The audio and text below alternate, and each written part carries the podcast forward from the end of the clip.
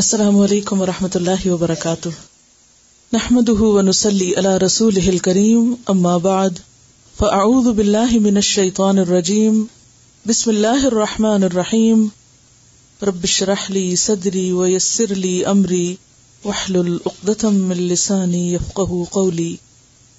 ایک دفعہ درود شریف پڑھ لیجیے۔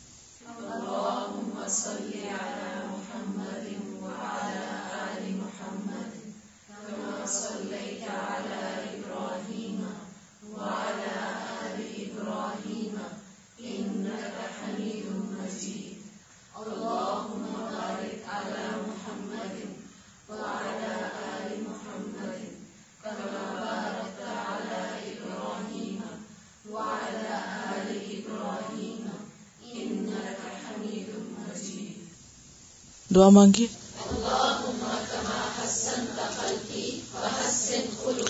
دوسری دعا بھی۔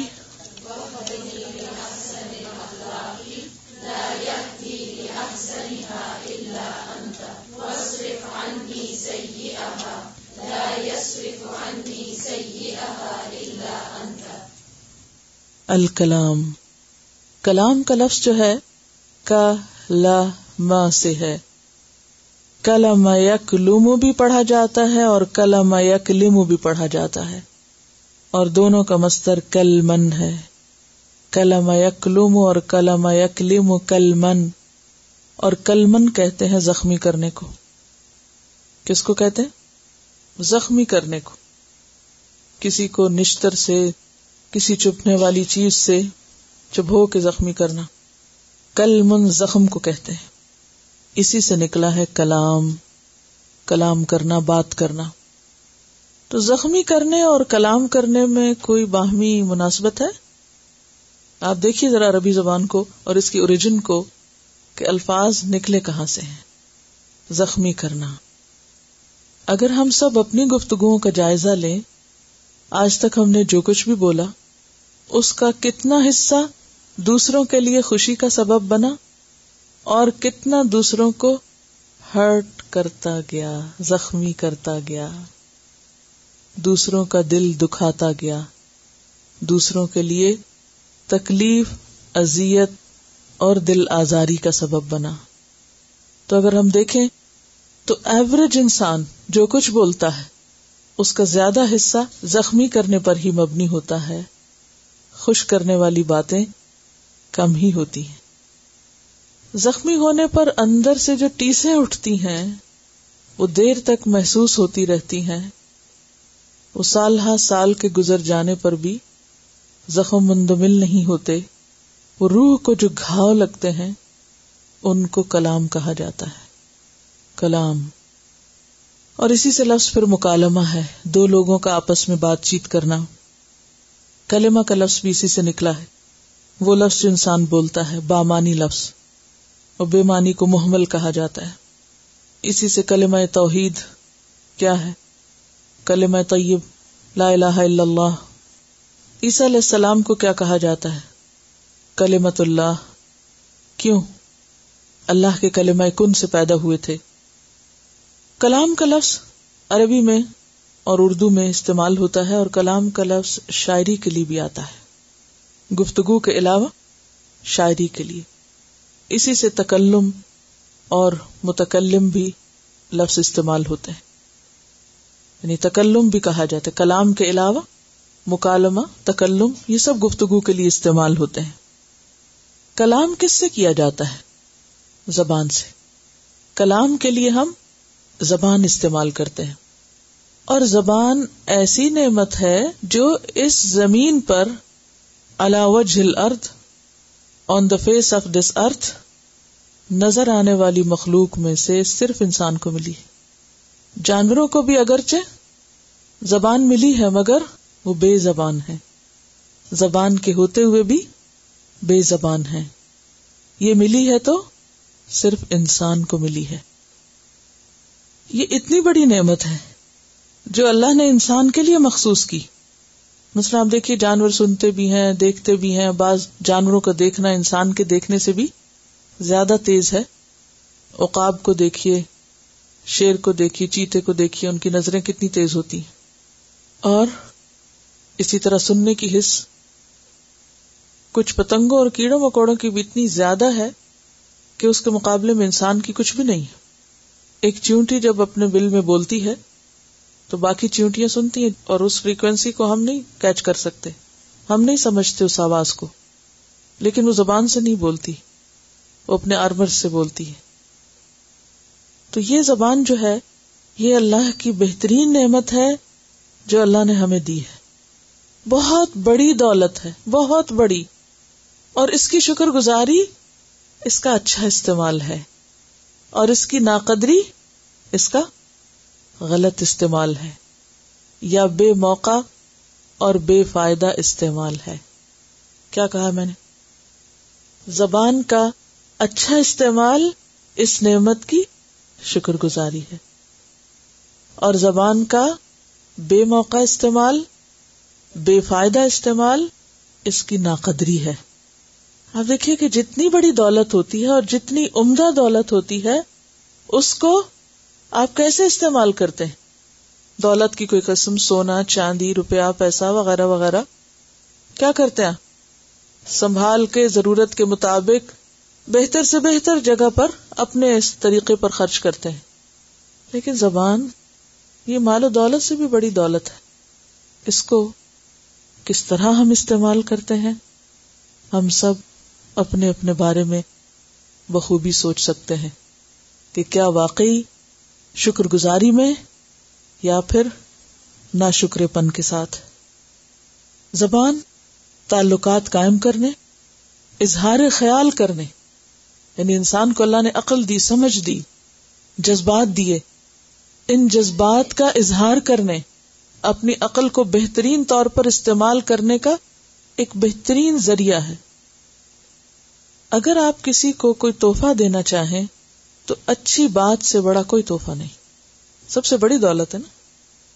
آپ مال سے کچھ خرید کے کسی کو دیتے ہیں تو بہت ہی لمیٹڈ سی مٹیریل چیز, معمولی چیز ہے, زیادہ زیادہ کتنے کی ہوگی, چند ڈالر کی, چند روپے کی, چند ہزار کی وغیرہ وغیرہ. لیکن اس کے مقابلے میں کسی سے اچھی طرح بات کر کے اس کا دل خوش کرنا, اس کی کیا قیمت ہوتی, ہاں, انلمیٹڈ. مثلاً آپ دیکھیے کہ کوئی دو شخص آپ کے پاس آتے ہیں, ایک شخص آ کر آپ کو کوئی قیمتی گفٹ دیتا ہے, ہو سکتا ہے آپ خوش ہوں کہ ہاں بھی بہت اچھی چیز ہے, اور ابھی اندر سے تو نہیں کھولی لیکن ریپر بہت اچھا ہے. اب تو لوگ ریپر سے ہی خوش کر دیتے ہیں نا, اوپر جو کچھ بندہ ہوتا ہے, اچھے ریبن سے, اچھے ریپر سے, اچھی ڈیکوریشن سے, اچھی پیکنگ سے وغیرہ وغیرہ. اتنے میں ایک اور شخص آتا ہے, وہ آپ کو کوئی ایسی بات کرتا ہے جس سے آپ کا دل خوش ہو جاتا ہے. بتائیے ان دو چیزوں کو لے کر آپ کے دل کی کیفیت کیا ہوگی, ان میں سے دونوں میں سے کیا چیز آپ کو زیادہ خوش کرے گی؟ کسی کی اچھی بات جسے آپ بعد میں بھی سوچ سوچ کے خوش ہوتے رہیں, یا وہ کوئی اچھی چیز جس کو زیادہ زیادہ کتنی دیر دیکھیں گے پھر اس کے بعد رکھ دیں گے کہیں الماری میں یا کہیں پیچھے اسٹور میں, یا ہو سکتا ہے جب آپ کھولیں تو کہیں اوہ یہ تو میرے پاس پہلے ہی تھی اور اس کی تو مجھے ضرورت ہی نہیں تھی, اور یہ تو ایک ایکسٹرا سامان اضافہ ہو گیا, اور کیا کریں گے, جا کے رکھ دیں گے کہیں اور ایک بوجھ سا محسوس کریں گے. لیکن ایک اچھی بات اگر کوئی کر جائے, ایک اچھا مشورہ آپ کو کوئی دے جائے, ایک آپ کی کوئی ذہنی الجھن سلجھا جائے, تو اس کے بعد جو خوشی ہوگی آپ کو, وہ خوشی سارا دن آپ کے ساتھ رہے گی. آپ اٹھیں, بیٹھیں, کھائیں, پیئیں, کسی سے بات کریں, وہ آپ کے دل پر, وہ آپ کے ذہن پہ کیا گونج رہا ہوگا پیچھے پیچھے, وہ خوشی آپ کی روح کے اندر سمائی ہوئی ہوگی. کوئی مٹیریل چیز انسان کو وہ خوشی نہیں دے سکتی جو ایک اچھی بات دے سکتی ہے. اسی لیے اللہ کا کلام, قرآن, انسان کو جو خوشی دیتا ہے وہ دنیا میں کوئی مادی چیز نہیں دے سکتی, کوئی بھی دوسری چیز.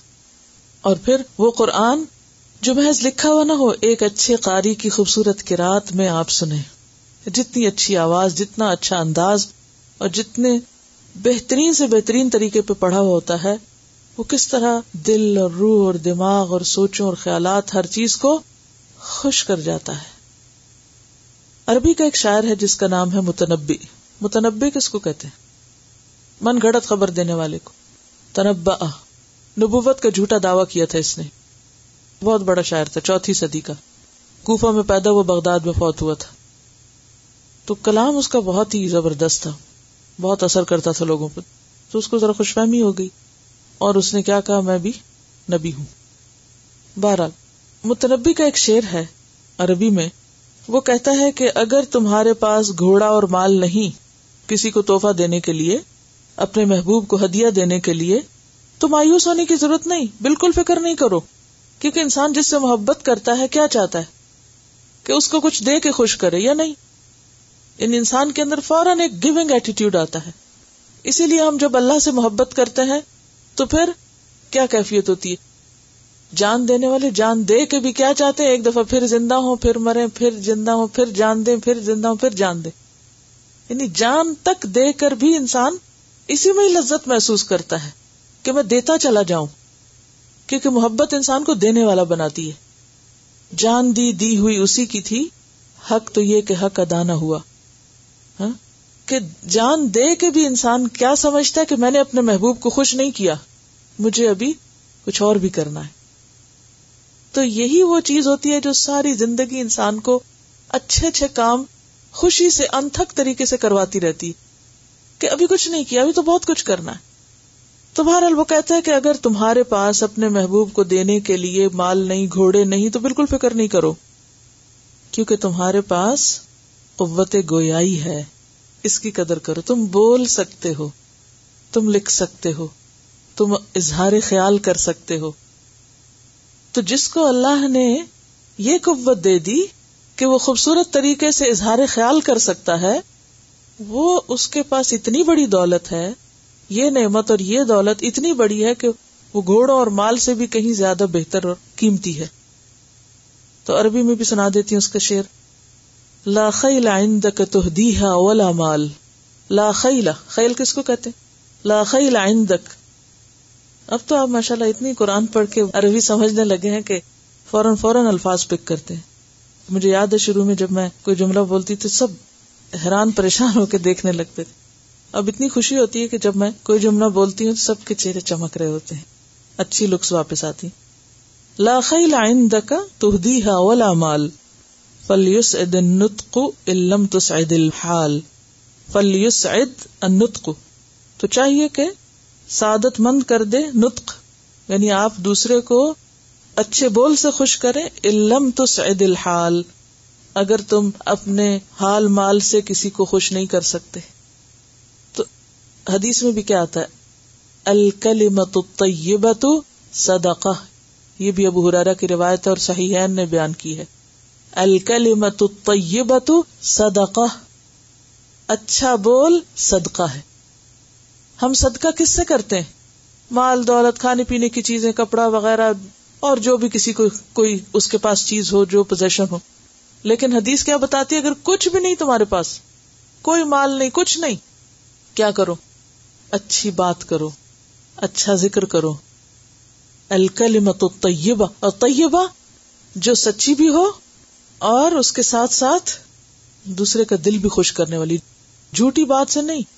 یہ بہت ہی گھٹیا ذوق ہے کہ جھوٹ بول کے اور دوسرے کا مذاق اڑا کے اور چینگے لگا کے دوسرے کے کسی کو ہنسانا یا خوش کرنا، اس میں کوئی خوشی نہیں.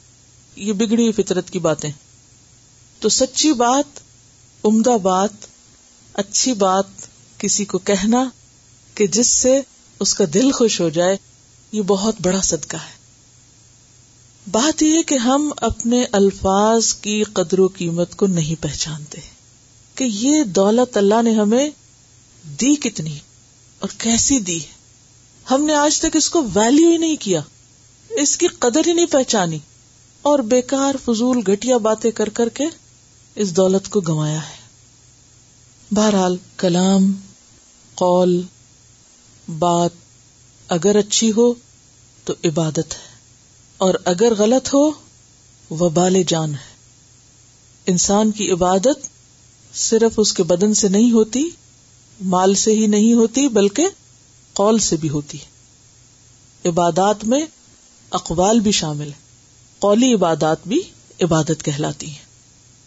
اب بات یہ ہے کہ کیسا کلام ہو کہ جو دوسروں کے لیے اور پھر خود ہمارے اپنے لیے فائدہ مند ہو، اور وہ کیسی چیزیں ہوں کہ جو ہم اپنے کلام میں سے نکال دیں تاکہ نہ ہم دوسروں کو دکھی کریں اور نہ ہم اپنے لیے ایندھن سمیٹیں. ایندھن کا کیا مطلب ہوتا ہے؟ ہاں؟ آگ. کیونکہ انسان اپنی گفتگو کی وجہ سے بھی پکڑا جائے گا. قیامت کے دن گفتگو کا بھی حساب ہوگا. کتاب کھولیے صفحہ نمبر اٹھائیس ٹوینٹی ایٹ.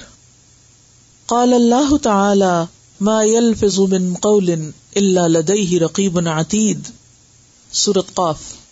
قال اللہ تعالی، اللہ تعالی کا ارشاد ہے، ما یلفظ من قول، نہیں کوئی لفظ نکلتا بات میں سے. لفظ کا معنی ہوتا پھینکنا، تو منہ سے ہم جو کچھ نکالتے ہیں گویا وہ بھی باہر پھینک رہے ہوتے ہیں جو ہمارے دل میں ہوتا ہے.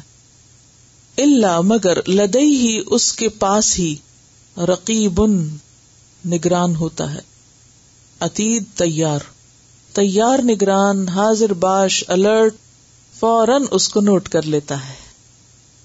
گویا جو کچھ ہم نے آج تک بولا لکھا ہوا ہے، اس لیے پھر کیا بولا کریں.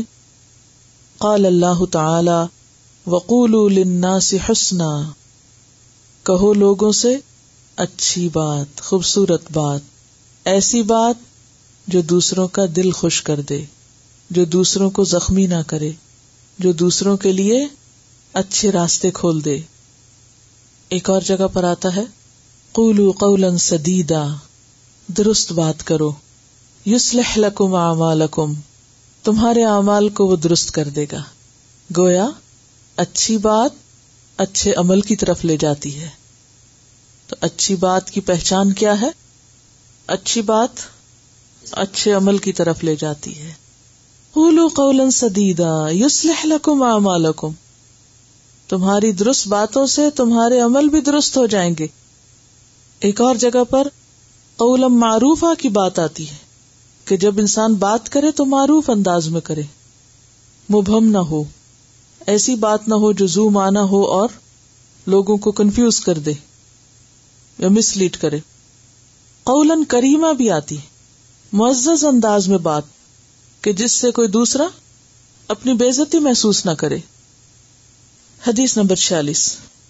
عن علی قال قال رسول اللہ صلی اللہ علیہ وسلم ان فی الجنت غرفا ترى ظهورها من بطونها وبطونها من ظهورها، فقام اعرابی فقال لمن هي یا رسول اللہ صلی اللہ علیہ وسلم، فقال لمن اطاب الكلام واطعم الطعام وادام الصيام وصلى لله بالليل والناس نيام. رواه الترمذی کتاب البر والصلة. عن علی، حضرت علی رضی اللہ عنہ سے روایت ہے، قال، وہ کہتے ہیں، قال رسول اللہ صلی اللہ علیہ وسلم، کہ رسول اللہ صلی اللہ علیہ وسلم نے فرمایا، ان فی الجنتی، یقیناً جنت میں، غرفن، بالا خانے ہیں، بلند عمارتیں ہیں، ترا تم دیکھو گے، ظہورھا ان کی پشتیں، من بطونھا ان کے بطون یعنی اندر سے، یعنی ان کا باہر کا حصہ تم ان کے اندر سے دیکھو گے، وہ بطونھا من ظہورھا، اور ان کے اندر کا حصہ ان کے پیچھے سے. اب یہ بطن ہوتا ہے کسی چیز کا چھپا ہوا حصہ، اور ظاہر ہوتا ہے کسی چیز کا وہ حصہ جو ظاہری ہو. تو ایک معنی تو یوں سمجھ میں آتا ہے کہ جیسے وہ اندر کے لوگ یا اندر ہوتے ہوئے باہر کی چیزیں دیکھ سکیں گے، یا یہ کہ باہر ہوتے ہوئے اندر کے نظارے بھی نظر آئیں گے. لیکن یہاں پر جو ظاہر اور بطن ہے، اس سے مراد کچھ اور بھی ہو سکتی ہے، کہ وہ اندر ہوتے ہوئے اس کا پچھلا حصہ بھی دیکھ سکیں گے، اور باہر ہوتے ہوئے اس کے عین اندر بھی دیکھ سکیں گے. مثلاً آپ اپنے باغ میں ٹہل رہے ہیں، تو آپ گھر کے وہ اندر کیا ہو رہا ہے اس کو بھی دیکھ سکتے ہیں، اور اندر ہے تو وہ باہر کے سین کیا ہے.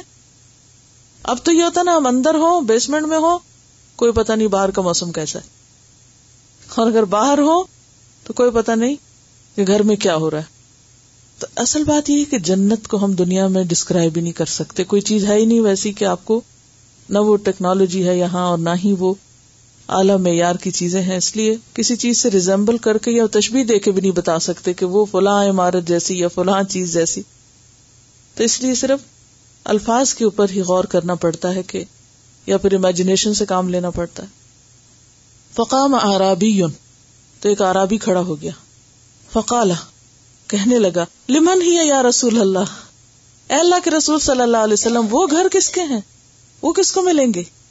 فقالا، تو آپ نے فرمایا، لمن اطاب الکلام، جس نے شیریں کلامی کی، جس نے اچھی طرح بات کی، جس نے کلام کو خوبصورت کر لیا. اطاب طیب، عمدہ، پاکیزہ. شیریں، شیریں کا کیا معنی ہوتا ہے؟ میٹھا، سویٹ. وَأَطْعَمَ الطَّعَامَ، اور کھانا کھلایا. وَأَدَامَ الصِّيَامَ، اور اکثر روزے رکھے. ادام دوام سے ہے، بہت روزے رکھے. وَصَلَّى لِلَّهِ، اور اللہ کے لیے نماز پڑھی. باللیل، رات کے وقت یعنی تہجد. وَالنَّاسُ نِيَامٌ، خاص طور پہ اس وقت جب باقی لوگ سو رہے ہوں، نیند کے مزے لے رہے ہوں، اور وہ شخص اٹھ کے نماز ادا کرے، اس کو ایسے گھر ملیں گے جنت میں. اور اس میں آپ دیکھیے کہ نمبر ون کوالٹی جو بتائی گئی ہے وہ کیا ہے؟ اطاب الکلام، ہائیسٹ کوالٹی، اچھی سی بات کرنا. اور پھر اس کے بعد اطعام الطعام، اور پھر ادام الصیام. اب دیکھیے، اچھا کلام دل خوش کر دیتا ہے، اچھا کھانا پیٹ کو بھر دیتا ہے، اور روزہ رکھنا روح کو سیراب کر دیتا ہے. صلی اللہ علیہ باللیل والناس نیام، اور رات کی نماز آنکھوں کی ٹھنڈک ہوتی ہے. تو بات یہ ہے کہ ہمارا دین ہمیں ایسے طریقے بتاتا ہے کہ جس سے ہمارے جذبات، ہماری زبان، ہماری آنکھیں اور دل اور روح اور زبان، ہر چیز سیراب ہو جائے. کتنا بیلنسڈ دین ہے، کتنا متوازن، کس قدر عمدہ. اور یہی توازن ہماری زندگیوں میں نہیں رہا. اگر ہم ایک چیز پہ آتے ہیں تو دوسری سب بھول جاتے ہیں، بس اسی کو پڑھ لیتے ہیں اور باقی سب کچھ فراموش کر دیتے ہیں، جبکہ ان سب چیزوں کی طرف توجہ کی ضرورت ہے. اب آپ دیکھیے کہ یہ جو بات یہاں فرمائی گئی، کیونکہ ہمارا موضوع اس وقت اطاب الکلام ہے، تو اس لیے تفصیل سے زیادہ اسی پہ بات ہوگی. کوئی بھی کلام یا گفتگو یا بات عمدہ کیسے ہوتی ہے، اس کے لیے کن کن چیزوں کا خیال رکھنا ضروری ہے. پہلی بات یہ ہے کہ الفاظ کا چناؤ، انداز، رویہ، لہجہ، ٹون، اور پھر سب سے بڑھ کر نیت اور مقصد بات کرنے کا. یہ ساری چیزیں اگر عمدہ ہوں تو بات عمدہ ہوتی ہے. مثلا یوز آف ورڈز جو ہے، الفاظ کا چناؤ جو ہے، اگر سخت الفاظ آپ استعمال کر رہے ہیں تو ایک اچھی بھلی صحیح بات کیا بن جائے گی؟ لڑائی کا ذریعہ بن جائے گی. اور اسی طرح اگر آپ عمدہ الفاظ استعمال کر رہے ہیں تو سخت سے سخت بات بھی دوسرے کے لیے کیا ہوگی؟ قابل برداشت ہوگی. جیسے کہتے ہیں نا، سچ کڑوا ہوتا ہے، لیکن اگر سچ پیار سے بولا جائے تو برداشت ہو جاتا ہے. بات ایک ہی ہوتی ہے لیکن الفاظ کے فرق سے بات بدل جاتی ہے. ایک اچھا ایٹماسفیئر بھی خراب ہو جاتا ہے، کس سے؟ الفاظ کے غلط استعمال سے. پھر اسی طرح آپ دیکھیں کہ انداز یا رویہ جو ہوتا ہے گفتگو کے وقت، قرآن پاک میں آتا ہے، لا تسعر خدک للناس، لوگوں سے منہ موڑ کے بات نہ کرو. یعنی بعض اوقات بات ہم کسی سے کر رہے ہوتے ہیں اور دیکھ کسی اور طرف رہے ہوتے ہیں، یا یہ کہ اس کو دھیان نہیں دیتے. پھر اسی طرح رویہ اور ہمارا اسٹائل، بعض اوقات ہم واضح بات نہیں کرتے یا تیز تیز بولتے چلے جاتے ہیں.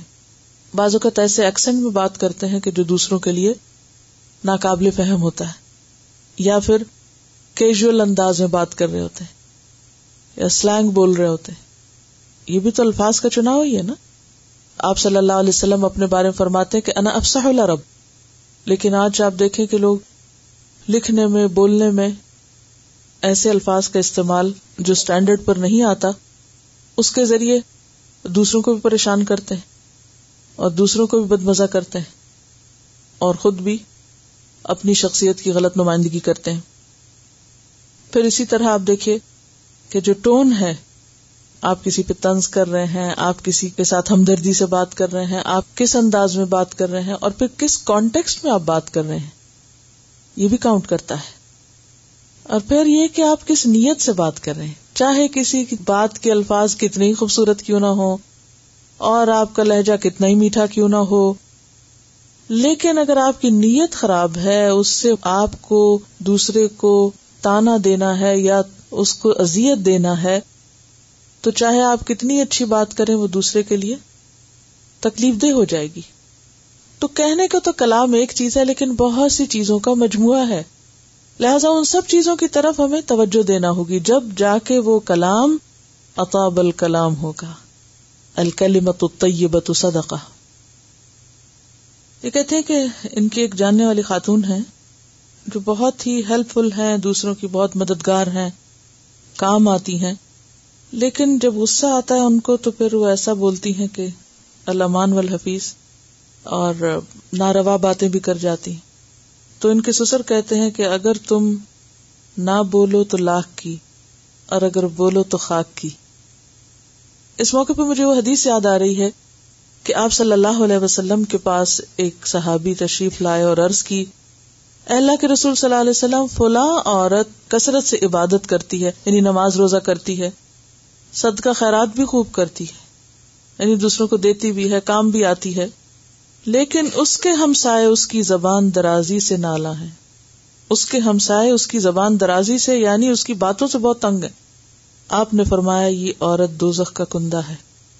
پھر سائل نے عرض کیا, یا رسول اللہ, فلاں عورت نماز روزہ اور صدقہ خیرات واجبی طور پہ کرتی, یعنی جو فرائض ہیں بس وہی ادا کرتی, مگر اس کے حسن اخلاق کی بدولت, یعنی اچھی گفتگو اور اچھے اخلاق کی بدولت, اس کے ہمسائے اس سے بہت خوش ہیں, اس کے آس پاس رہنے والے لوگ اس سے بہت خوش ہیں. فرمایا, یہ خوش نصیب جنت میں جائے گی. کسی کو زبان سے دکھ دینا کوئی معمولی بات نہیں ہے. آپ ساری زندگی کی نیکیاں برباد کر سکتے ہیں ایک سخت اور کڑوی بات کر کے. یہ جتنی بڑی دولت ہے اتنا بڑا امتحان بھی ہے ہم سب کے لیے. السلام علیکم. دو پھپھیاں تھیں جن کی ہماری تربیت میں بہت اثر تھا. بڑی کا نام احمد النساء اور چھوٹی کا مستقیم النساء تھا. بڑی پھپھی جو تھی ڈکٹیٹر اور لیڈرشپ کی مالک تھی طبیعت کے طور پہ. وہ بولتی تھی بہت, وہ بھی مٹھاس سے بولتی تھیں, لیکن تھوڑا سا کبھی کبھی لہجہ ان کا تحکمانہ ہو جاتا تھا. لیکن چھوٹی پھوپھی مستقیم النساء صابرہ تھی, اور ہلکے ہلکے سمجھا کے, تمیز سے, پیار سے وقت لے کے, اور دوسرے کو سنتی بھی تھی. بڑی والی سنتی نہیں تھی, دونوں اچھی تھی. تو مجھ سے چھوٹی پھوپھی نے کہا کہ پروین, یہ میٹھی چھری ہیں, مت سننا ان کی بات. آپ نے مجھے میری پھوپھی یاد کرا دی. ہمیشہ ساری زندگی ان کو میں نے اتنا سافٹ بولتے دیکھا ہے, اتنے اچھے انداز میں, اور ایسی اچھی نصیحتیں. وہ بیوہ ہو گئی اور ہم بہت چھوٹے تھے, ہمارے گھر آ گئی, اور ہمیں پالنے میں اور ہماری تربیت کرنے میں ان کا ایک بڑا ہاتھ ہے. اور ظاہر ہے کہ جو عورت بیوہ ہو جائے اس کے پاس پھر لمیٹڈ ہی ہوتا ہے, خواہ وہ پیچھے کتنی بھی بڑی جائیداد کی مالک ہو, لیکن بیوگی اور پھر بھائی کے گھر رہنا, اور پھر انسان کی اپنی کچھ لمٹس ہو جاتی ہیں, وہ آزادی نہیں ہوتی. لیکن انہوں نے واقعی اپنے اخلاق اور اپنے جو فیملی کے اندر پارٹیسپیشن تھی, اور یعنی ہمیں اپنی ماں کی طرح پیاری ہیں وہ. اور اب بھی جب کبھی بات کرو تو اتنی محبت سے بات کرتی, اتنی محبت سے. تو اچھا اخلاق اور اچھی گفتگو نہ صرف یہ کہ دوسرے کے لیے دل خوش کرنے کا ذریعہ, بلکہ ایک اچھی چلتی پھرتی مثال بھی. کیونکہ انسان بہت سی باتیں تقریروں سے نہیں سیکھ سکتا, وہ عملی نمونوں سے سیکھا کرتا ہے کہ چلتے پھرتے لوگ اس کے آس پاس کیا کر رہے, کیونکہ قدرتی طور پر انسان نہ چاہتے ہوئے بھی لوگوں کے رویوں سے سیکھ رہا ہوتا ہے. لیکن جب ہم بولتے ہیں تو ہمارے بچے ہم سے سیکھ رہے ہیں, ہم چیخ رہے ہیں, چلا رہے ہیں, وہ ہم سے سیکھ رہے ہیں. ہم بدتمیزی سے چل رہے ہیں, دروازے پٹک رہے ہیں, برتن پھینک رہے ہیں, وہ سب سیکھ رہے ہیں. ہم کسی کے خلاف بول رہے ہیں, ہم فون پہ بات کر رہے ہیں, ہم کچھ کر رہے ہیں, ہمارا آس پاس کا ماحول ہم سے سیکھ رہا ہے. انکانشیسلی ہم دوسروں سے, اور دوسرے ہم سے متاثر ہوتے ہیں. ہم اپنے آثار چھوڑ رہے ہیں دوسروں کے لیے, اور یہی چیزیں ہماری دوسروں کے لیے یادیں بن جاتی ہیں. تو ہمیں ان سارے نکات پر ان کو سامنے رکھ کر اپنے آپ کو پہچاننا ہے اور اپنی اصلاح کرنی ہے. ان نکات کو دوبارہ لکھ لیجئے اور یہی ہمارا انشاءاللہ آئندہ کے ہفتے کا ہوم ورک بھی ہوگا. الفاظ کا چناؤ نمبر ایک یعنی یوز آف ورڈز, انداز جو ہے وہ سٹائل, اور سٹائل میں ہمارا باڈی لینگویج بھی آ جاتا ہے اور ویسے بھی گفتگو کا ایک طریقہ.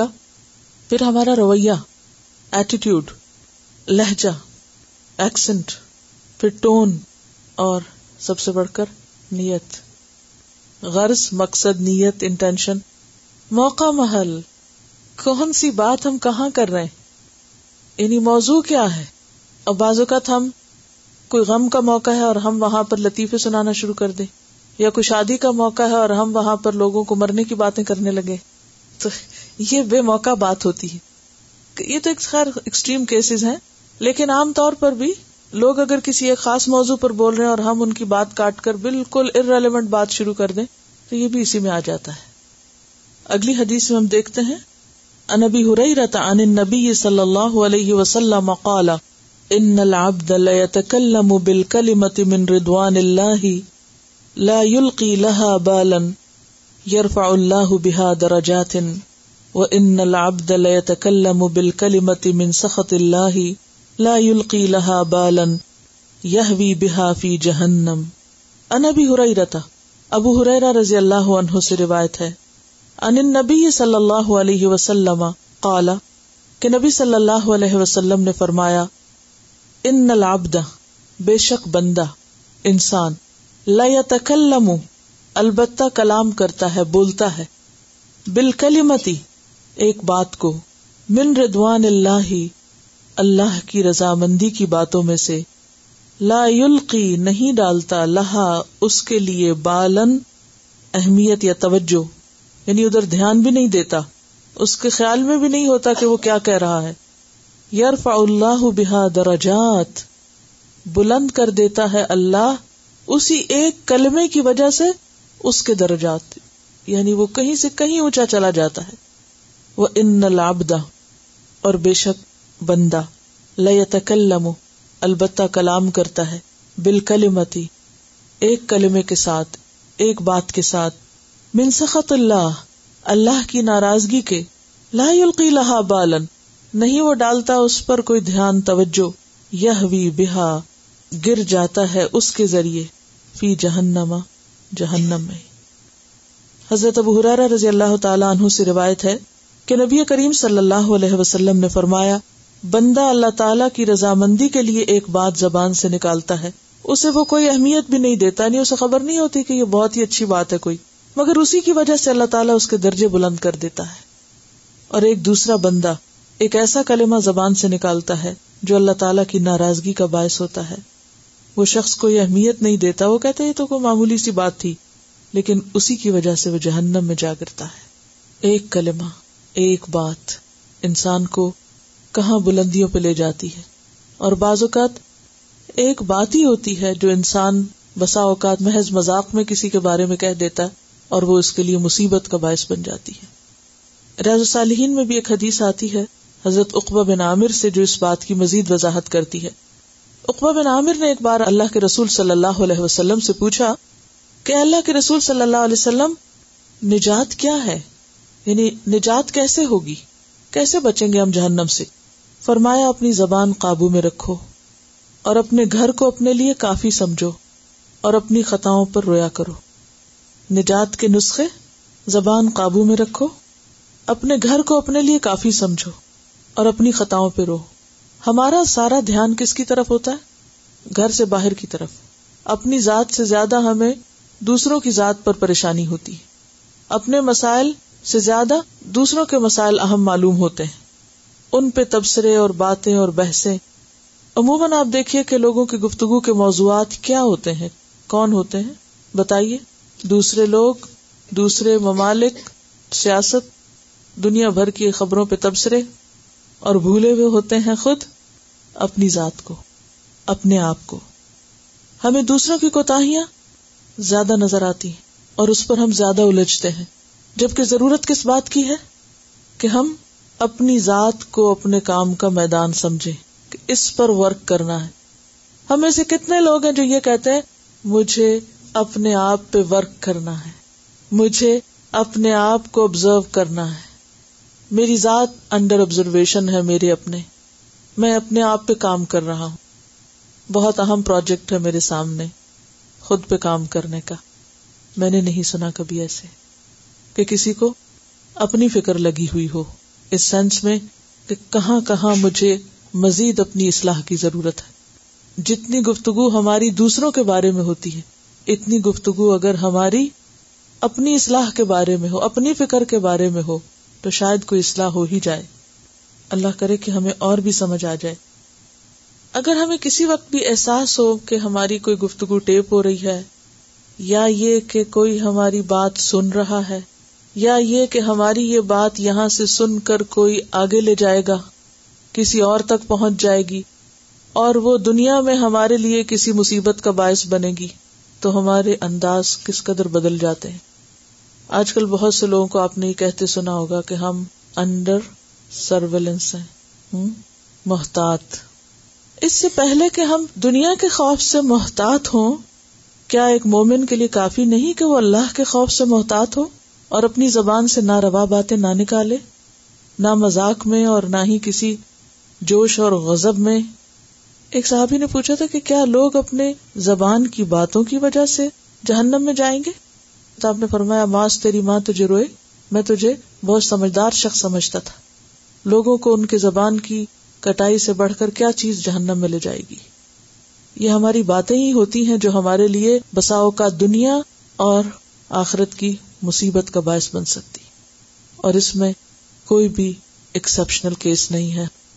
ہم سب کے لیے ضروری ہے کہ ہم کسی انسان اور بندوں اور دنیا کے خوف سے نہیں، بلکہ اللہ کے خوف سے اپنی زبانوں کو روکنے والے اور کسی کے بارے میں بھی ناروا تبصرے کرنے والے نہ بنے، اور بغیر تحقیق کے باتیں نہ کیا کریں. اللہ تعالی ہم سب کی مدد فرمائے. سبحانک اللہم و بحمدک، نشہد ان لا الہ الا انت، نستغفرک و نتوب الیک. السلام علیکم و رحمۃ اللہ وبرکاتہ.